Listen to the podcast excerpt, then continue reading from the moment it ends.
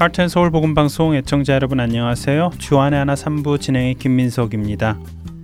믿는 사람들은 군병 같으니 앞에 가신 줄을 따라갑시다. 우리 대장 예수 길을 가지고 접전하는 곳에 가신 것 보라. 믿는 사람들은 군병 같으니 앞에 가신 줄을 따라갑시다. 언제 들어도 그리스도인들에게 힘을 내어 그리스도를 따라가자고 권면하고 결단하게 하는 귀한 찬송가인데요. 이 찬송가는 영국의 세바인 베어링 굴드라는 목사님에 의해 작시되었습니다. 특이한 것은 이 찬송가가 현재는 어른들이 많이 부르지만 원래는 어른들을 위함이 아닌 어린이들을 위해 쓰여졌다는 것인데요. 세바인 베어링 굴드는 1834년 1월 영국 엑세터에서 귀족의 자녀로 태어났습니다. 귀족의 자녀로 태어난 그는 어려서부터 좋은 환경에서 교육을 받을 수 있었지요. 독일과 프랑스에서 유학을 한 그는 후에 영국 케임브리지 클레어 대학을 졸업하게 됩니다. 이렇게 많은 나라의 문화를 직접 접하며 교육을 받은 그는 영어, 독일어, 프랑스어, 스페인어 등을 비롯한 총 6개 국어를 능통하게 구사할 수 있었는데요. 그가 평생 쓴 저서만 해도 신학과 민속학, 사회비평, 견문록과 역사서 등을 포함하여 총 100여 권에 달한다고 합니다. 또한 영국 도서관을 가보면 그의 저서가 다른 어느 영국 작가들의 저서들보다 많이 소장되어 있을 정도로 그는 영국 사람들로부터 많은 신뢰와 인정을 받은 사람이었습니다. 귀족 출신에 공부까지 많이 하여 다방면의 지식이 풍부하였고 게다가 글로써 사람들에게 크게 인정받게 된 그가 어떻게 하나님 나라의 확장을 위해 쓰임을 받았을까요? 오늘은 여러분과 세바인 베어링 굴드 목사님의 이야기를 나누겠습니다.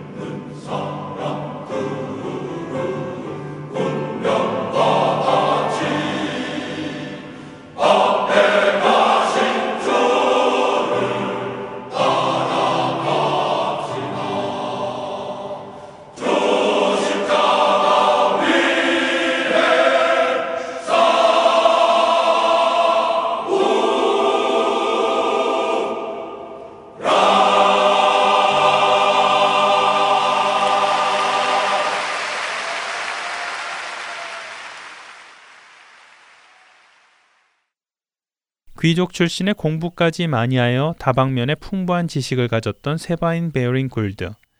그는 하나님의 살아계심을 깨닫고 그는 삶 전체를 들여 하나님을 섬기기로 마음을 먹습니다. 그리고는 그 일을 위해 1864년 30살의 나이에 목사가 되지요.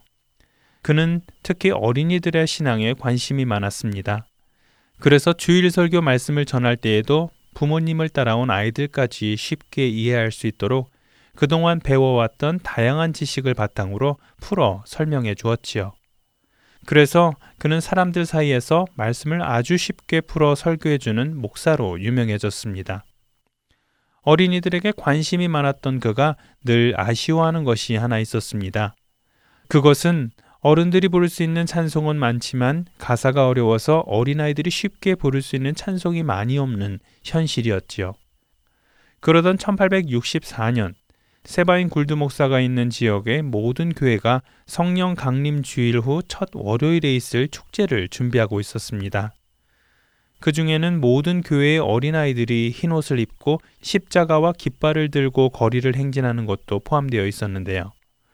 굴드 목사는 교회 어린이들과 함께 예행 연습을 할 장소를 향해 길을 걷게 됩니다. 그때 문득 그는 이 어린이들과 함께 길을 걸을 때 부를 수 있는 신앙의 노래가 있으면 좋겠다 하는 생각을 하지요. 하지만 아무리 생각해봐도 아이들과 함께 길을 걸으며 힘차게 부를 수 있는 찬송이 생각나지 않았고 결국 그는 자신이 직접 써봐야겠다고 생각합니다. 하지만 몇 날 며칠을 고민해봐도 그의 머리에는 딱 이거다라고 말할 수 있는 가사가 한 구절도 생각나질 않았습니다. 그는 답답했습니다. 스스로 많은 교육을 받았고 많은 지식을 가지고 있다고 생각했는데 찬송시 하나 자신의 힘으로 쓸 수 없다는 생각에 그는 자신이 하나님 앞에 너무도 작은 자라는 것을 느끼기 시작했지요. 그 어느 것도 하나님의 일은 하나님의 인도하심이 없이는 스스로 할 수 있는 것이 없다고 생각한 그는 즉시 하나님 앞에 무릎을 꿇고 기도하기 시작했고 아이들이 담대하게 선포할 수 있는 힘찬 찬송이 지어질 수 있도록 간절히 기도하게 됩니다. 주님, 주님을 믿는 어린아이들이 주를 향한 그들의 믿음을 굳건하게 할 수 있는 담대한 찬송을 주시옵소서. 저의 능력이나 재주로 만들어지는 찬송이 아닌 주님의 뜻이 이 땅에 전해질 수 있는 능력의 찬양을 주님께서 직접 저에게 알려주시옵소서. 찬송이 온전히 주님의 뜻으로 만들어지길 원했기에 말씀 가운데서 얻어진 영감으로 찬송이 만들어지길 소망한 그는 성경 말씀을 읽기 시작하는데요. 그렇게 말씀을 한참 읽던 그에게 눈에 확 들어오는 성경 말씀이 있었습니다. 그것은 역대하 20장 13절에서 18절의 말씀이었습니다. 여러분께 현대인의 성경으로 읽어봐 드리겠습니다. 유다 사람들이 부녀자와 어린아이들까지 모두 여호와 앞에 섰을 때 여호와의 성령께서 군중 가운데선 레위 사람 야하시엘을 감동시키셨는데 그는 아삽 집안의 후손으로 마따냐의 현손이며 여이엘의 증손이요 분하야의 손자이며 스가랴의 아들이었다. 그러자 야하시엘이 이렇게 외쳤다. 유다와 예루살렘의 모든 백성들이여 그리고 여호사밧 왕이시여 여호와께서 하시는 말씀을 들으십시오. 너희는 이 대군 때문에 두려워하거나 낙심하지 말아라. 이 전쟁은 너희 전쟁이 아니라 나 여호와의 전쟁이다. 내일 너희는 그들 맞은편으로 내려가거라. 그들이 시스 고개로 올라올 때 너희는 여루엘 광야로 트인 계곡 어귀에서 그들을 만나게 될 것이다. 그러나 너희는 싸울 필요가 없다. 각자 자기 위치를 정하고 서서 나 여호와가 어떻게 너희를 구원하는지 보아라. 유다와 예루살렘 사람들아, 너희는 조금도 두려워하거나 낙심하지 말고 내일 저들을 향해 나아가거라. 나 여호와가 너희와 함께 할 것이다. 이 말을 듣고 여호사밧 왕이 몸을 굽혀 얼굴을 땅에 대자 유다와 예루살렘 백성들도 엎드려 여호와께 경배하였다. 세상의 유혹 시험이 내게 몰려올 때 나의 힘으론 그것들 모두 이길 수 없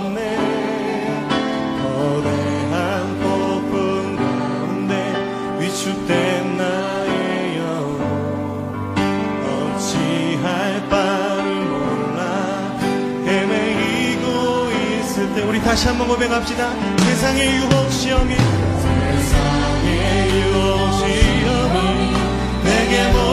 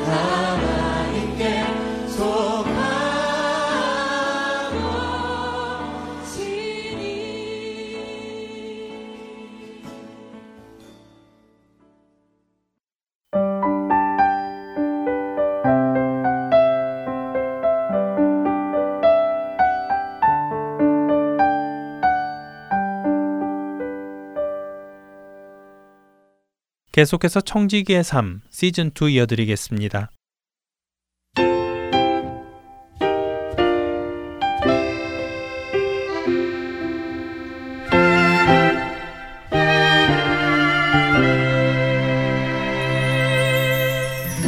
여러분 안녕하세요. 청지기의 삶 시즌 2 진행의 강승규입니다.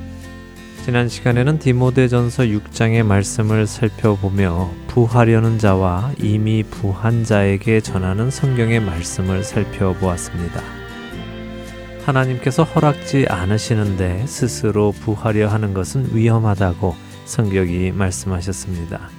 그런 자는 시험과 함정에 빠지고 사람을 파멸시키는 여러 가지 어리석고 해로운 욕망에 빠지게 되기 때문입니다.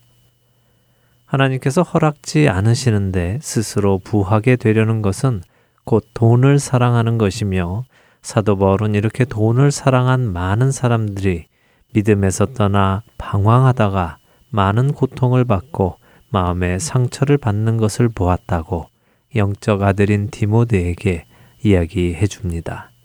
성경은 또한 이미 부자인 사람들에게 말씀하셨습니다. 하나님께서 허락하신 그 부를 자신을 위해 쌓아두지 말고 선을 행하고 선한 일에 재물을 많이 쓰며 필요한 자들과 기쁨으로 나누며 그들의 어려움을 깊이 동정하라고 말입니다. 그렇지 않으면 이미 부자인 그 사람도 스스로 부하려 하는 자와 똑같은 위험에 빠지게 된다는 것을 살펴보았습니다. 성경의 이 말씀들이 여러분의 영혼에 전달이 되었기를 소망합니다. 이번 청지기의 삶 시즌 2를 준비하면서 가장 깊이 깨닫게 되기를 원했던 부분은 바로 돈에 대한 올바른 개념이었습니다. 안타깝게도 많은 사람들이 돈에 대해 극과 극의 생각을 가지고 있기 때문이지요.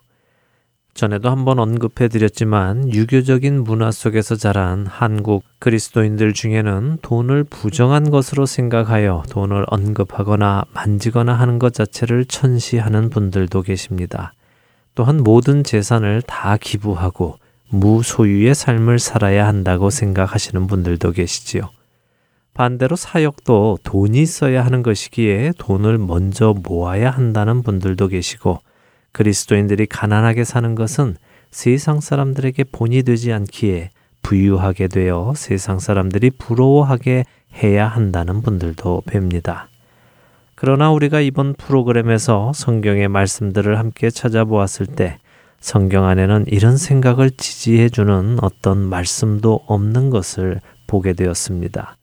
성경은 돈 자체를 부정하지 않으며 부유한 자체가 나쁘다거나 가난한 것이 나쁘다는 말씀을 하시지 않습니다. 그렇기에 우리는 오해해서는 안 됩니다. 돈을 갖는 것 자체가 잘못된 것이 절대 아닙니다. 문제는 그 돈을 사랑하거나 그 돈을 맡은 청지기로서 책임감 있게 사용하지 않는 것입니다. 돈은 도구입니다. 우리가 하나님 나라의 종으로 이 땅에 살아갈 때 필요한 도구입니다. 그리고 주인이신 하나님께서 그것을 원하시는 자에게 원하시는 만큼 맡겨주십니다. 그렇기에 우리는 그 돈을 바라보는 것이 아니라 그 돈을 맡기신 주님을 바라보고 주님의 뜻에 따라 그 돈을 사용하는 훈련을 해야 하는 것입니다. 우리가 우리에게 도구를 주셔서 그 나라의 일을 하시게 하는 하나님으로부터 시선을 떼어 그분이 주신 도구인 재물과 돈의 시선을 두기 시작할 때 온갖 어려운 일이 일어나게 되는 것입니다. 예수님께서는 마태복음 13장에서 씨 뿌리는 자의 비유를 해주시며 가시떨기에 씨가 뿌려졌다는 것에 대한 해석을 이렇게 해주십니다. 마태복음 13장 22절입니다. 가시떨기에 뿌려졌다는 것은 말씀을 들으나 세상의 염려와 재물의 유혹에 말씀이 막혀 결실하지 못하는 자요. 세상의 염려와 재물의 유혹이 한 말씀 안에 같이 있습니다. 저는 이 염려와 유혹, 이 둘의 관계가 상당히 깊다고 생각합니다. 세상의 염려는 우리를 불안하게 합니다. 그렇게 불안에 떨고 있을 때 그 불안을 잠재워 줄 수 있는 것이 바로 재물이라는 유혹이 우리에게 오는 것이지요. 우리가 재물을 열심히 모으려는 이유는 무엇입니까? 바로 이 세상의 염려 때문이 아닙니까? 혹시 내가 굶게 되면 어떻게 하나? 혹시 내가 입을 것이 없어지면 어떻게 되나? 살 곳이 없으면 어떻게 되나? 아프거나 무엇을 사야 할 때 당장 돈이 없으면 어떻게 하나? 이런 염려들이 다 우리를 불안하게 하는 것 아닙니까? 우리가 그동안 살펴본 대로 예수님께서는 공중의 새도 들의 꽃도 하나님 아버지께서 먹이시고 입히신다고 설명을 해 주셨지만 우리는 여전히 그 말씀이 못 믿어워 염려하게 되고 결국 하나님 아버지의 먹이시고 입히심을 기다리지 못하고 스스로 먹고 입을 것을 얻기 위해 재물을 쌓아 놓기 시작하는 것이 아니겠습니까? 하나님께서 나를 먹이시고 입히시는 것이 아니라 재물이 나를 먹이고 입힐 것이라는 생각에 유혹을 당한 것이지요. 예수님의 이 말씀 속에서 우리는 세상의 염려와 재물의 유혹이 얼마나 무서운 것인지 생각할 수 있습니다. 예수님의 말씀을 다시 한번 보십시오. 예수님은 이렇게 말씀하십니다. 가시떨기에 뿌려졌다는 것은 말씀을 들으나 세상의 염려와 재물의 유혹에 말씀이 막혀 결실하지 못하는 자요. 놀랍지 않으십니까? 하나님의 능력의 말씀을 듣는데도 불구하고 세상의 염려와 재물의 유혹은 그 말씀을 막아 그 말씀이 우리 영혼 안에 결실을 맺지 못하게 한다는 것입니다. 언젠가 나누었던 우리에게 잘 알려진 부자 청년의 예에서 우리는 그 사실을 정확히 보았습니다. 생명의 근원이신 예수님을 만나고 그 예수님의 입을 통해 나오는 생명의 말씀을 들었음에도 불구하고 그 청년은 세상의 염려와 재물의 유혹으로 인해 말씀이 막혀 결실을 맺지 못하고 뒤로 돌아가는 모습 속에서 우리는 세상의 염려와 재물의 유혹이 얼마나 두려운 것인지를 보았습니다. 그 청년이 떠나갈 때 예수님께서는 제자들에게 말씀하셨습니다. 낙타가 바늘귀로 들어가는 것이 부자가 하나님의 나라에 들어가는 것보다 쉬우니라 라고 말입니다. 때때로 예수님의 이 말씀을 여러 방면으로 해석을 하려는 시도들을 만나게 됩니다. 바늘귀로 번역된 단어의 원뜻은 성문 구석에 달린 작은 문으로 주로 밤에 사람들이 왕래하도록 지어졌기에 그 낙타가 지나가기 위해서는 짐을 다 내려놓고 아주 낮은 자세로 통과해야만 하기에 그만큼 어렵다는 것을 설명하신 것이다 하는 해석도 있고요. 낙타라는 단어와 밧줄이라는 단어가 철자가 비슷하여 사실 예수님께서는 낙타가 아니라 밧줄을 의미하신 것이라는 해석도 들어보았습니다. 그러나 예수님의 이 비유를 어떻게든 해석하여 부자가 천국에 가는 것이 불가능하지만은 않다라는 의미를 끌어내려는 노력은 예수님께서 제자들에게 하시려 했던 말씀의 의도를 깨닫지 못하는 것입니다. 사람 하나가 겨우 드나드는 문에 낙타를 쑤셔 넣으려는 의도나 바늘귀에 낙타 대신에 밧줄을 쑤셔 넣으려는 의도는 모두 예수님의 말씀을 외면하는 것이라는 말씀입니다. 예수님의 말씀은 지금 영원한 생명 앞에서 자신이 사랑하는 재물에 대한 애착 때문에 돌아서는 그 청년을 바라보시며 이처럼 재물을 사랑하여 재물을 많이 모은 부자들은 재물을 사랑하는 마음 때문에 천국에 가는 것을 포기하게 된다는 말씀을 하시는 것이지요. 기억하십시오. 문제는 재물이 많고 적은 것이 아닙니다. 문제는 재물을 사랑하느냐 사랑하지 않느냐 하는 것입니다. 하나님은 부유하게도 하시고 가난하게도 하십니다. 하나님께서 원하시면 모든 재산이 일순간에 사라지기도 하고 또 일순간에 모이기도 합니다. 여러분의 아버지 하나님께서는 바로 창조주이십니다. 천지가 그분의 것이며 만물이 그분의 것입니다. 그렇기에 그분은 그분이 원하시는 것을 그분이 원하시는 사람에게 주실 수 있습니다. 이것은 그분이 하시는 일이지 우리가 할 일이 아닙니다.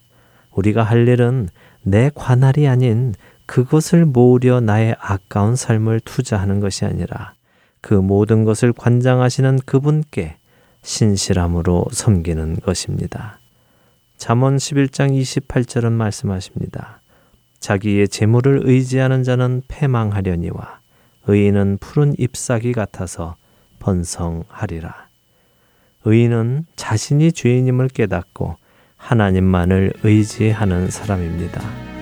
여러분께서 이렇게 하나님을 신뢰하고 의지하게 되실 때 여러분 안에는 세상이 줄 수 없는 참된 기쁨과 만족이 넘쳐나게 될 것이며 세상에 대한 염려와 재물에 대한 유혹이 사라질 것입니다. 세상에 대한 염려와 재물의 유혹을 주의하십시오. 청지기의 삶 마치겠습니다.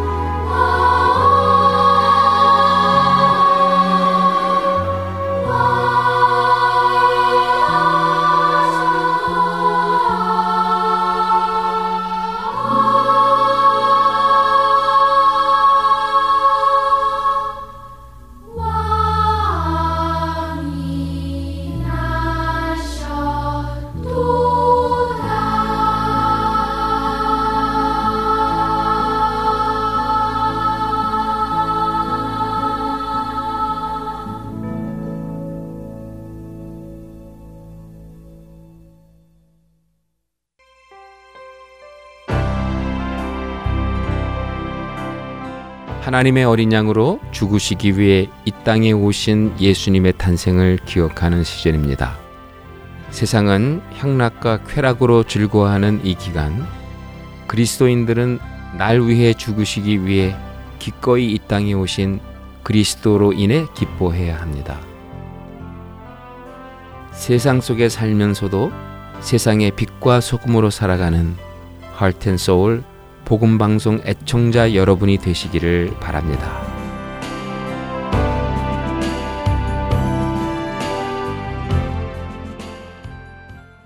한국 극동방송에서 제공하는 성경의 파노라마로 이어드립니다.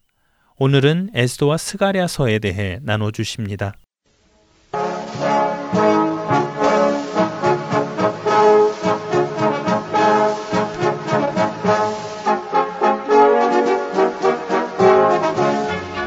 성경의 파노라마.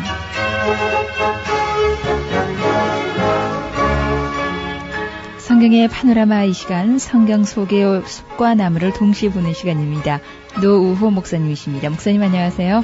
반갑습니다. 김성윤입니다.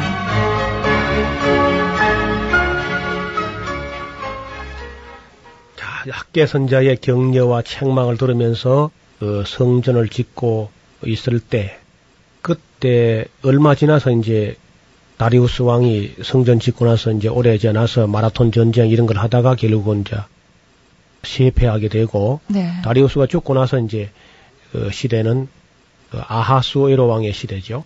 에스더의, 남편. 남편 되는 예. 그러니까 이것은 이제 아까 우리가 학계서라든지 에스라서 이야기는 어 바벨론에서 포로 돌아온 사람들 땅, 유대 땅 이야기고요. 예. 그 이제 에스더스 이야기는 그 돌아오지 않고 남아 있던 사람들 얘기입니다. 바벨론 그 페르사 쪽에. 그러니까 그때에 상당히 많은 사람이 돌아왔지만은 그래도 안 돌아온 사람이 훨씬 더 많았어요. 그래 이제 어떤 경우는 안 돌아온 사람들 중에서 어떤 사람들은 남편들은 지금 바벨론에서 지금 그 살다가 하나님 성전 짓는 것 사명감을 느껴가지고 돌아왔는데 예. 여인들이 이제 안 따라온 사람이 있는 거예요. 어. 여인들이. 그리고 왜, 왜 안 따라왔겠는가 하는 걸 생각해 보니까 그 고생스러운 땅에 여자들이, 여자들이 안 가고 싶은 거죠. 요즘 말로 하면 아이 교육 문제도 있고 하면서 그죠. 부인들이 안 따라온 거예요. 네. 그 성전 짓는 건 언제나 부담스러우니까 음. 그저 바벨론에 편안하게 그저 닦아놓은 터전에 문화가 발달된 곳에 영원히 그냥 살겠다 그죠. 아이고 뭐 노년에 가서 뼈 빠지게 고생할 거 뭐 있냐 나는 그저 여기서 여생을 보내겠다. 이제 그렇게 남아 있다가 그리 혼쭐이 나게 된 거라요. 네. 그래서 어, 선한 일에는 같이 앞장을 서고 동참을 해야지 괜히 남아 있다가는 그렇게 아주 어, 물론 하나님의 은혜로 또 예수도의 그 일사각오한 그런 때문에 어, 살아나게 했습니다만 어떻든 어, 어딜 까다가면 그저 온 유대인이 전멸할 뻔했습니다. 그 내용은 이제 에스더서 내용은 우리가 하도 그저 재미나는 책이어서 웬만하면 다 대개 아는 사실이지만 그래도 혹 모르는 분도 있을 것 같아서 잠깐 그저 요약하면 이렇습니다. 아하수에르 왕 때에 그 토지가 이제 극 대화돼 가지고 인도로부터 이디오피아까지 127 행정구역을 나누어 가지고 다스리게 되었습니다. 그리고 이제 아하수에르 왕이 수상궁에서 즉위하고 그 즉위한 지 3년 되던 해에 에, 큰 잔치를 베풀었습니다. 근데 잔치를 얼마나 했, 했냐면은 잔치하는 기간이 180일간입니다. 예. 그러니까 뭐 6개월 동안 뭐 잔치를 베풀고요. 음. 그 잔치를 다 베풀고 나서 이제 에, 사람들 국빈 되는 사람들 좀 되면 다 돌려보냈습니다. 이제 다 돌려보내고 그 나머지 이제 그 수고했던 그 수산성에 있는 도성 인민들을 위해서 어 이제 그 외국 큰 손님들 많이 치렀으니까 고생했으니까 그들을 위로하는 잔치 삼아 그저 게 일주일 하는 거예요 또 규모가 보통 그 정도였습니다. 그때 이제 술이 건화해지니까 어, 이 사람이 또 이제 실수가 나오는 거죠. 사람이 그저 어, 좋은 사람들도 술이 들어가면 생각이라든지 말이라든지 함부로 하게 되고 행동도 좀 그렇습니다.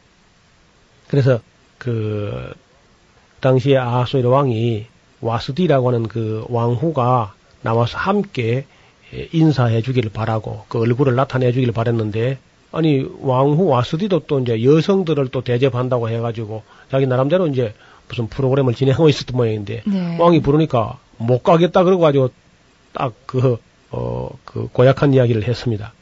반응이 아주 좋지 않아서 왕이 오라고 그래도 갔으면 될 텐데 어 그저 못 가겠다고 이렇게 하니까 왕이 그저 어, 여러 사람 앞에 그 자기 아내에게 무시당한 같은 그런 감정이 상했기 때문에 또 이제 이, 이 진노가 어, 끌어올라가서 중심이 아주 불붙는 것 같았다 그렇게 기록하고 있습니다.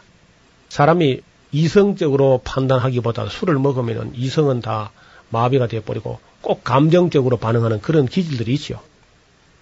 그래서 왕이 자 오늘 이 와스디가 아주 어, 겁이 없어져 가지고 대제국 페르사 황제의 명을 거역했는데 이럴 때 어찌 하면 되겠느냐 하고 이제 옆에 있는 어, 박사들에게 물으니까 그 박사들도 술이 취했거든요. 네. 그러니까 그 박사들도 이제 왕의 왕비부터 이렇게 남편 말을 거역하는 것이 전국에 유행이 되면은 네. 우리 신하들 집에 가면 우리 신하들의 아내들도 다 남편 무시하는 걸 예사할 그런 소지가 있습니다. 일대하여 일별 일벌 박 백개로 왕후부터 아주 혼쭐을 내가지고 온 그저 전국에 에, 남성들이 무시당하지 않도록 하는 게 좋겠습니다. 아주 그런 얘기를 했습니다. 예. 옛날이나 지금이나 그 남자들은요 자기 아내에게나 여성들에게 무시당하면 못 견디는가 봐요. 그래서 어, 그 술을 먹은 김에 이제 이런 결정을 내린 거죠. 그래 뭐 나중에 이제 옥신각신 하다가 결국은 이제 어디까지 이야기하냐면 그 와스디 왕후를 폐위한다는 겁니다. 그렇게까지 나간 거예요. 결국은 이제 폐위가 되었습니다. 술을 먹고 나서 이 술 먹고 술김에 이렇게 결정하고 해놓은 말이죠. 깨고 나면 다 후회하게 마련이죠. 그렇지만 또 왕이 한번 폐위한 것을 못지할 수도 없고 그래서 왕이 아주 그 와서디를 인해 가지고 마음이 많이 상해 있었는데 그 신하들이 와가지고 이제 아이고 이 전국에 피르샤 제국 안에 얼마나 아름다운 여인들이 있는데 그 와서 때문에 뭐 상심할 거 뭐 있습니까? 새로 어, 처녀들 가장 예쁜 처녀를 갖다가 뭐 전국에서 127도 인도로부터 이디오피아까지 제일 아- 아름다운 여성을 구해가지고 왕비를 새로 세우면 되겠습니다. 그래가지고 이제 그 왕비 선발을 하는데 아마 그때 꼭 요즘 같으면 미스 코리아 모습 뽑듯이 어, 그렇게 아주 어, 장기간 그저 화장을 하고 아마 그리 하는가 봐요. 한 어, 가까이 뭐 1년 이상 이렇게 에, 치장을 하고 막 화장을 하는데 몇 개월 걸리고 이제 이렇게 해가지고 왕 앞에 선을 보이게 나가는데 놀랍게도 거기에 유대인 처녀 그 아버지도 없고 그런 그 모르드게라고 하는 사람에게 얹혀 사는 삼촌의 딸이니까 사촌 그 누이 동생이죠. 모르드게하고 이제 이 예수도 사고는 사촌 그 남매가 되는 모양인데 예. 그런 그 어, 에스더가 에, 결국은 그 가장 아름답게 보였던가 봐요. 그래서 그 아하소일 왕이 자기 아내로 이제 삼았던 거 아닙니까? 근데 그때에 이제 그 모르드게 같은 경우는 아주 사람이 강직하고 그야말로 참그 마음에 간사함이 없는 유대인의 어떤 특수한 기질을 그대로 가진 그런 사람인데 다른 사람들 다른 민족이 볼 때는 아주 교만한 사람이죠. 그래서 그 당시에 하만이라고 하는 사람이 총리가 돼가지고 아주 거들먹거리는데 성문에 그저 출입할 때마다 모든 사람들이 그 앞에 다 엎드리고 이제 절하고 그러는데 이 모르드게는 끝까지 절을 하지 않았습니다. 그너 왜 그렇게 빳빳하게 그냥 서 있냐 그러니까 나는 유대인이라 그래야 됩니다. 그래서 사람들이 유대인은 다냐? 어? 근데 유대인인데 왜절안 해? 그래서 나는 유대인이라니까. 단지 아무 말도 없고 나는 유대인이기 때문에 절 못한다. 아, 그, 그 말이 아주 이제 그 총리 이 비위를 많이 거스린 거죠. 예. 그렇다면은 너 하나 죽이는 것 갖고는 직성이 안 풀리겠다. 도대체 유대인이 뭐가 그리 잘났는지 내가 유대인을 씨를 말려버리겠다. 그래서 그 총리가 그저 유대인을 다 멸족을 시키려고 계획을 한 그런 사건이 그 에스더스 사건이죠. 네. 그 바람에 결국 이제 성전 짓는데 다 갔으면 될 텐데 안 가고 남아있다가 까다가면 그저 유대인이 아주 전멸을 당할 뻔 했습니다.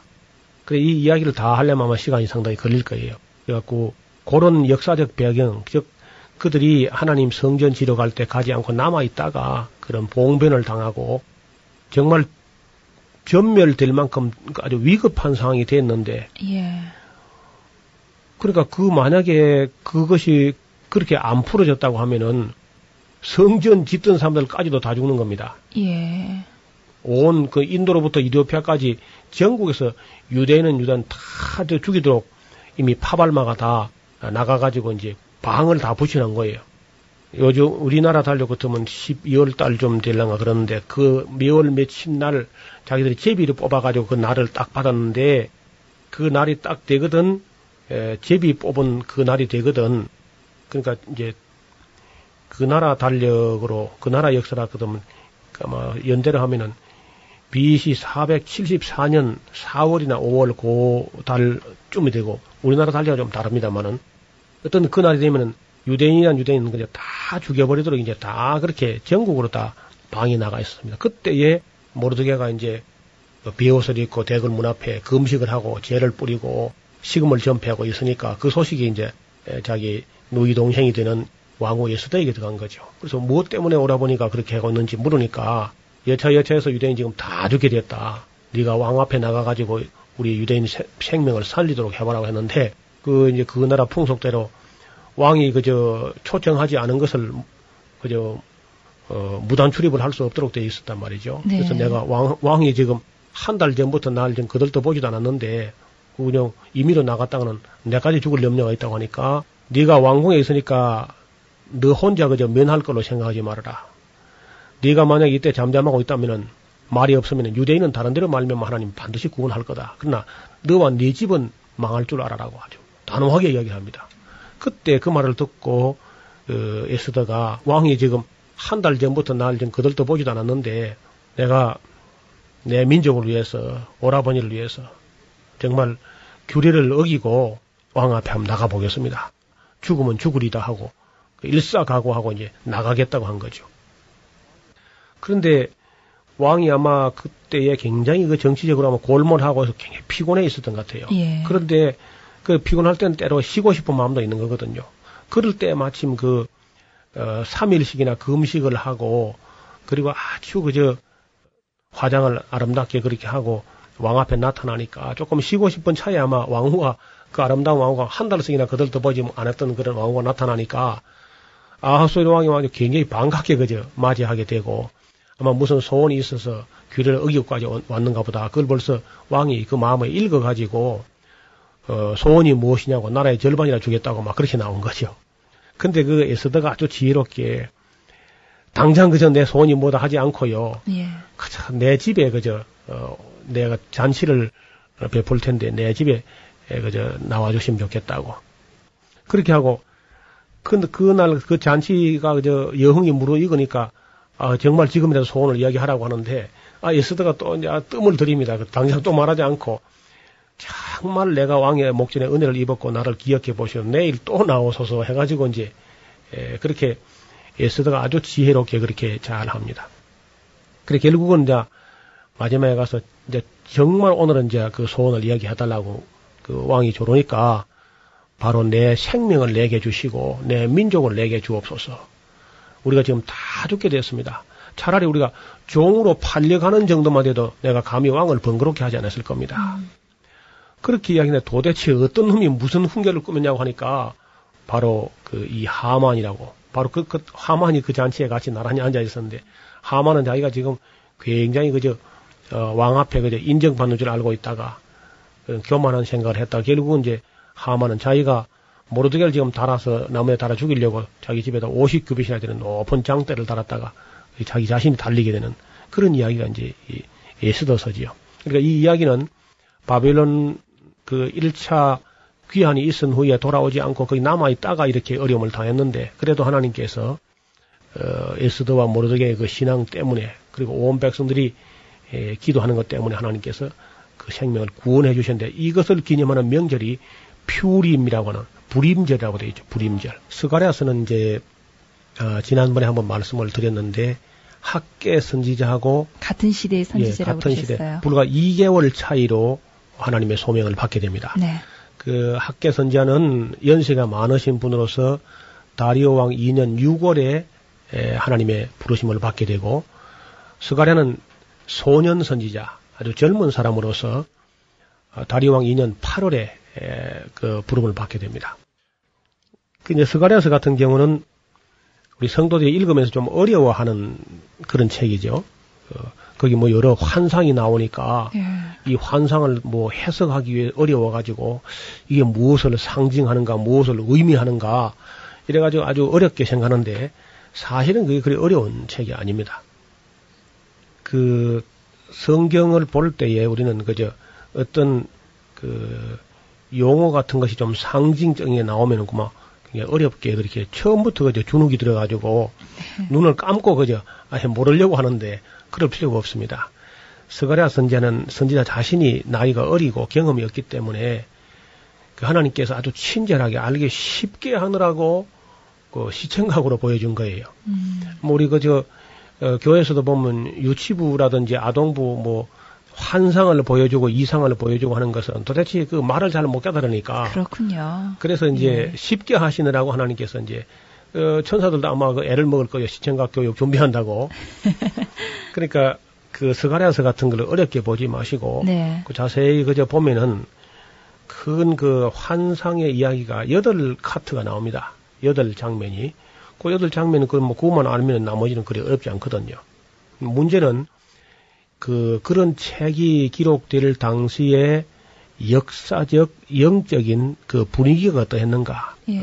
역사적인 어떤 그 환경이 어떠했는가, 어떤 사연이 있었길래 이런 말씀이 오고 갔는가 하는 것을 알면은 한결 쉬워집니다. 그러니까 지금까지 우리가 일반 성도님들이 에, 이렇게 성경이 어렵다고 느껴지는 것은 그 당시 역사를 너무 어, 잘 몰랐기 때문에 어려운 거예요. 그리고 읽다가 말다가 하니까 앞뒤가 연결이 안 돼서 어렵고요. 네. 또 역사서와 예언서를 연대기적으로 재구성을 하지 못하고 따로 읽으니까 또 어렵고 연결이 안 되고요. 예. 예. 요절 한 절만 또 읽으려고 하니까 어렵고 뭐 또 복준다는 잘 된다는 얘기만 또 가려가면서 읽으니까 또 어렵게 어렵게 되고 그래서 이제 이게 사실 어려워졌는데 에, 스가랴 선지자는 이제 그 소년 선지하여서 그 나이가 아마 소년 그럴 때 이것도 상당히 그 막연한 연대인데 그 소년이 몇 살부터 소년인지 이제 우리 한국 같으면 소년 그러면 아마 초등학생이나 중학교 1, 2학년 뭐 중학생 정도 하면 소년 하겠지만은 네. 우리 성경이 번역된 이 소년이라는 그런 말들은 유대인들의 관습 습관 속에서 소년이라는 것은 보통 서른 살뭐 이런 걸 소년이라 그래요. 네. 보소서 나는 아이라 그럴 때 그런 말을 그, 그몇 살인가 보면 마흔 살 좀 되는데 나는 아이라 그런 겸손의 예. 말씀이고 자기 비하의 그런 용어의 하나의 그 관용구처럼 그렇게 쓰는 겁니다. 그러니까 아마 스가랴가 그때 나이가 서른 살 안팎 정도 되지 않겠나 이렇게 봅니다. 그 하나님의 에, 소명을 받아서 일하는 사람들이 실제적으로 그 우리가 말하는 것처럼 어린아이는 없습니다. 음. 어, 어린아이 가지고는 안 되지요. 네. 그래서 보통 나이가 어리다고 하는 것이 이제 서른 살 정도. 이게 이제 어리다. 그렇게 말하는 것이고, 예레미야 같은 경우라든지 에스겔 같은 경우는 예수님이라든지 세례요한이나 거의 서른 살. 나이가 가장 어려서 부름받아서 일한 분들이 거의 서른 살 정도 됩니다. 동양에서도 30입지라 그런 말이죠. 30입지. 네. 그래서 석가모니 같은 것 분도 이제 29세쯤 돼가지고 어, 출가하게 되고 한 서른 살 될때 예, 자기 뜻을 세운다 그렇게 보는 거죠. 어, 스가랴는 학계 선지하고 같은 시대니까 바벨론 포로 갔다 왔을 당시에 즉 유대인들이 70년간 포로 생활을 마치고 이제 1차, 2차, 3차 이제 돌아오는 그런 과정이었는데 여기 이제 우리가 알 것은 이런 게 있습니다. 하나님께서는 말이죠. 유대인들이 잘못한 것에 대해서 유대인들이 잘못한 것에 대해서 진노하시긴 했지만은 정말 진노한 건 아닙니다. 화가 나신 건 사실이지만은 정말 크게 노한 건 아니고 하나님 조금 노하셨는데 네. 조금 노하셨기 때문에 바벨론이나 아수르 같은 나라에 붙여서 조금 징계하려고 한 거죠. 그런데 음. 하나님은 조금만 노했는데 이 바벨론 같은 나쁜 놈들이 힘을 다해서 이스라엘을 심하게 구박을 했다는 겁니다. 네. 그 하나님 그 언짢아 하시는 거죠. 스가랴서 1장 15절에 보면은 그 안일한 열국을 내가 심히 진노하나니 나는 조금만 노하였거늘 그들은 힘을 다하여 고난을 더했습니다. 그래서 바벨론을 가지고 어, 유대인들을 때려놓고 때리게 해놓고도요 너무 많이 때렸다고 하나님 또 진노하신다고요. 음. 그리고 적당히 해야지 그렇게 사람을 갖다 노인들도 유치도 뭐 어린 아이도 돌아보지 않냐고 어린 아이 배, 여인의 배를 갈라버리고 그런 그런 무지막지한 부배였느냐 그래서 또 징벌하시는 거죠. 그래서 그러한 그 감정적인 측면이 있다는 것을 우리가 꼭 알아놓으니 좋습니다. 구약 성경을 우리가 읽을 때 어, 우리가 늘 그저 하나님은 사랑이 많기만 하신 그런 분으로만 보는데 하나님은 사랑이 많으시기도 하고 질투가 심하기도 하시고 그리고 매우 감정적인 면도 상당히 있습니다. 예, 그걸 우리가 잘 모르면은 어, 이해가 안 되지요. 제일 이제 첫 번째 그 이상은 말 탄 자들을 보게 됩니다. 예, 그들은 땅에 두루 다니면서 되어지는 일들을 하나님께 보고하는 그런 복명하는 천사들이었어요. 이 첫 번째 이상이죠. 그러니까 이제 스가랴라는 소년 선자가 보니까 홍마를 타고 꼴짝이 화석류나무 사이에서 섰고 그 뒤에 홍마, 자마, 백마가 있었다 하는 그런 얘기가 이제 나옵니다. 그때가 다리왕 2년 11월 달이었는데 에, 그 소년 선자가 처음 본 이상이죠. 그래서 어, 그 천사가 스가랴가 모를까 봐서 그 물어봅니다. 맨 먼저 스가랴야 네가 무엇을 보느냐 그래 물어요. 그럼 스가랴가 이제 대답하기를 내 주여 내가 무엇을 보나이다 그래 대답을 합니다. 그래 잘 봤다. 네가 그것이 무엇인지 알겠느냐 물으면요. 스가랴가 내 주여 내가 알지 못하나이다 그래 알지 못한다 그래요. 그러니까 또 천사가 또 설명을 하지요. 알지 네. 못한다 하니까 그러니까 번번이 그저 어, 여러분 그 이제 성도님들이 스가랴서를 자세히 읽어보면은 뭐 하나 보여줘 놓고 네가 무엇을 보느냐 얘가 지금 바로 보는지 안 보는지 천사가 얘 같아서 꼭 물어봐요. 그럼 내가 무엇을 보나이다. 네, 보기는 잘 보는구나. 그 네가 무, 그것이 무엇을 의미하는지 네가 알겠느냐. 언제나 스가랴가 모른다 그럽니다. 네. 모른다 그러기 때문에 천사가 참 애가 타지만은 또 뭐 설명을 해야지 모르니까. 네. 그러니까 스가랴가 모른다는 것 때문에 우리가 덕을 보는 거예요. 음. 스가랴가 뭐 내 주여 내가 알마합니다. 어, 통과. 그래 그러면 자기는 알았는지 뭐 우리는 모르잖아요. 예. 근데 스가랴가 꼭 그때마다 모른다고 하- 하기 때문에 천사가 일일이 다 아주 그 어, 귀찮지만은 친절히 다 설명을 합니다. 두 번째는 그 네 뿔과 네 기술 네 명의 기술자 이게 공장이라고 우리 개혁 성경 번역되는데 공장이라는 말은 어떤 장인 예, 기술자입니다. 기술자. 그 기술자가 이제 어떤 망치 같은 걸 가지고 세상에 권세를 상징하고 있는 네 뿔을 뽑아버리려고 지금 준비하는 거예요. 뿔 뽑는 기, 기술자. 천사 중에서 어떤 나라 권세를 무너뜨리는 그런 기술자가 있는가 봐요. 그래서 바벨론의 권세라든지 아수르 권세라든지 페르사 권세라든지 이런 그 권세를 땅에 떨어뜨리려고 하는 그런 기술자를 보여줍니다. 그러니까 왜 그 기술자들이 그걸 권세를 깨뜨리려고 하냐면은 하나는 조그만 노했는데 힘을 다해가지고 유대인들 괴롭혀서 내가 질투한다. 그 이방 사람들이 내 민족, 내 선택한 백성 유대인들을 죽을 고생을 시켜놓고 자기들 평안한 것을 내가 질투한다. 그러면서 기술자를 보여줬습니다. 그 다음에 청량줄을 잡고 어, 왔다 갔다 하는 그런 이상을 보여줬는데 우리가 그 도시에 차를 타고 타고 지나가다 보면은 폴대를 가지고 줄자를 가지고 왔다 갔다 하는 사람 있죠? 예. 그런 거 보면 아 이게 무슨 도시 계획을 하는가 보다 하는 것처럼 금방 알잖아요. 네. 이건 뭐 그런 얘기입니다, 여기도. 예. 그러니까 예루살렘이 지금 황무지가 돼 있는데, 그 황무지 위에 천사들이 청량줄을 잡고 왔다 갔다 하는 걸 이제 보여줬습니다. 음. 아, 여기 도시가 새로 중건될 모양이구나. 뭐, 이런 뭐 간단하게 보이는 거죠. 사실 우리가 교회에서 모르는 거는 모른다고 해야 예. 또 목사님들이 알게 해줄 텐데, 잘 모르면서도 그저 아는 척 하고 있으면은 평생 모르고 예, 평생 거죠. 모르게 됩니다. 그 다음에 이제 대제사장 여호수아가 하나님 면전에 소환됐는데 사실 이야기는 조금 할 필요가 있겠어요. 대제사장 여호수아가 실수를 합니다. 이게 무슨 실수냐면은 여호수아뿐 아니라 백성의 두령들이 오자마자 얼마 안 가서 아내들이 안 따라왔다 얘기했지 지난번에. 예. 그것 때문에 이제 남자들이 또 독취하는 게 좋지 못하거든요. 예. 그 남자들이 독취하는 게 좋지 못하다는 얘기는 무슨 빨래 같은 밥하는 얘기가 아니고 네. 그 남자들에게 있어서는 성적인 어떤 충동들이 여자들처럼 그렇게 안정되어 있지를 못합니다. 아주 불안하게 짝이 없는 그런 그 어, 욕구 때문에 결국은 이방 여자를 취해서 아내를 삼은 겁니다. 세상에 그런 죄를 지어가지고 결국은 바벨론 포로 갔다 와가지고 또 그런 죄를 짓거든요. 예. 그래서 이 죄 때문에 이제 어, 백성들이 성전 공사 중단되는 걸 그는 보면서 여호사 대제사장부터 이방 여자를 취하고 저런 짓을 하는데 어떻게 이런 어, 어려움이 없겠는가 그러면서 지도자를 원망하는 거죠. 어떻든 그 때문에 신망을 많이 잃어버리게 됐는데 스가랴가 보니까 그 여호수아가 정말 하나님 앞에 하나님 면전에 소환된 거예요. 이상 가운데 보니까. 그리고 천사들이 양쪽에 도열해 있고 사탄이 그 옆에 참소하는 겁니다. 음. 이런 사람이 다 제사장이냐고 말이야. 어? 그렇게 막 사탄이 참소하는 걸 보여줬습니다. 근데 하나님께서 사탄을 불러가지고 사탄아 내가 너를 책망하노라 하고 사탄을 그저 참소하지 못하게 하고 여호수아를 보면서 하시는 말씀이 이는 불에서 꺼낸 거실리 나무가 아니냐 하시면서 천사들에게 그 더러운 옷을 벗기고 고운 심화포 옷을 갖다 입혀줘라.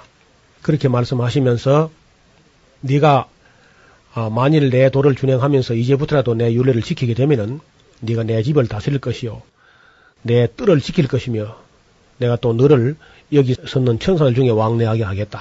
그렇게 하면서 하나님께서 아주 그 여호수아를 너그럽게 관대하게 하시는 것을 보았습니다. 그래 그때 이제 스가랴는 어, 마음이 조마조마해가지고 아이고 이제 우리 제사장 이제 오늘 큰일 났다. 하나님께 이제 혼난다.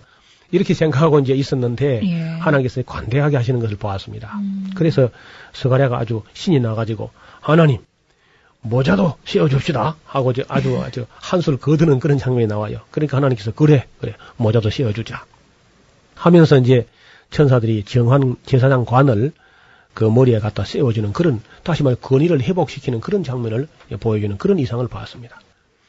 그 다음에 이제 등대 옆에 감람나무 이상이라든지 날아가는 두루마리 이상이라든지 에바 속의 어떤 여인이라든지 말 탄 사람들의 이상 이런 여러 가지 이상이 있지만은 그 당시 역사를 자세히 알게 되면은 뭐 별로 어렵지 않게 다 이해할 수 있습니다. 그리고 이제 스가랴서는 그 두 파트가 되겠는데요. 그 한 파트에는 어, 그러한 그 시대적 배경과 함께 처음 오실 예수 그리스도를 이야기하고요. 13장에 보면은 그 예수님께서 13장, 14장은 다시 오실 재림하실 예수 그리스도 이상을 예, 보여주는 그런 책이 예, 스가랴서입니다. 앞으로 우리 스가랴서를 어렵게 생각하지 말고 열심히 읽으시면 아시게 될 줄 믿습니다. 학개와 같은 시대의 선지자의 소년 스가랴 선지자에 대해서 말씀 나눴습니다. 노우호 목사님이셨습니다. 목사님 고맙습니다. 감사합니다. 김성윤이었습니다.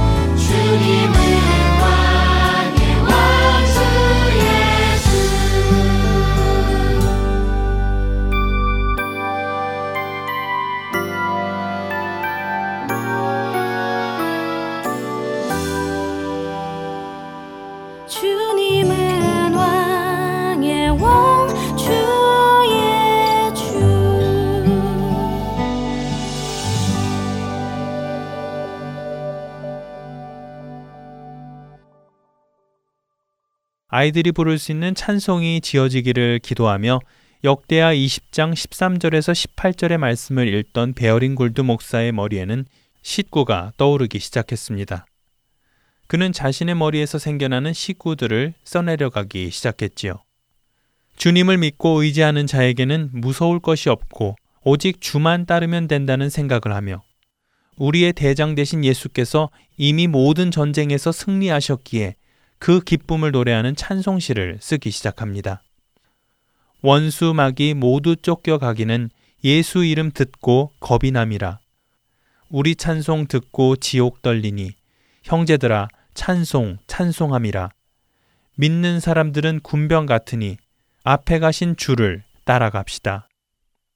이렇게 지어진 이 찬송은 성령 강림주 축제날 마을을 지나며 행진하는 어린이들의 입에서 처음으로 불러지게 되는데요.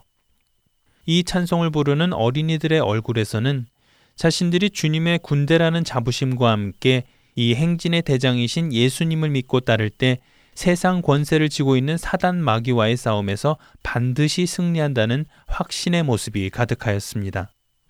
물론 이런 아이들을 뒤따라가는 베어링 골드 목사와 그 행진을 바라보는 신앙인들의 가슴도 크게 벅차올랐는데요. 이 찬송은 얼마 되지 않아 철치 타임즈라는 신문에 실리면서 순식간에 많은 기독교인들의 입에서 불리게 되었고 그로부터 4년 뒤인 1868년에는 영국 찬송가에 정식으로 수록되게 됩니다. 그리고 그로부터 3년 뒤인 1871년에는 영국의 유명한 작곡가이자 교회 음악가인 얼설 설리반이 이 곡의 가사에 깊은 감명을 받게 되어 새롭게 음을 입혀 작곡을 하는데요. 가사의 감동 그대로 이 찬송을 부르면 담대하면서도 힘이 넘쳐나는 듯한 느낌의 오늘날의 찬송이 완성되게 됩니다. 그리고 이 찬송은 1910년에는 미국 워싱턴에서 열린 제6회 세계 교회학교 대회에서 그 해의 5월 한 주일에 세계 모든 성도들이 부르기로 결의되면서 100개 이상의 언어로 번역되어져 전 세계 수많은 기독교인들의 입에서 불려지게 됩니다. 오늘을 사는 우리도 이 가사의 찬송처럼 앞서 가시는 주님을 따라 승리의 여정을 담대히 믿으며 나아가기를 소원합니다. 세상 나라들은 멸망받으나 예수 교회 영영 왕성하리라. 지옥 권세 감히 해치 못함은 주가 모든 교회 지키심이라. 믿는 사람들은 군병 같으니 앞에 가신 주를 따라갑시다. 구성과 진행의 김민석이었습니다. 여러분 안녕히 계세요.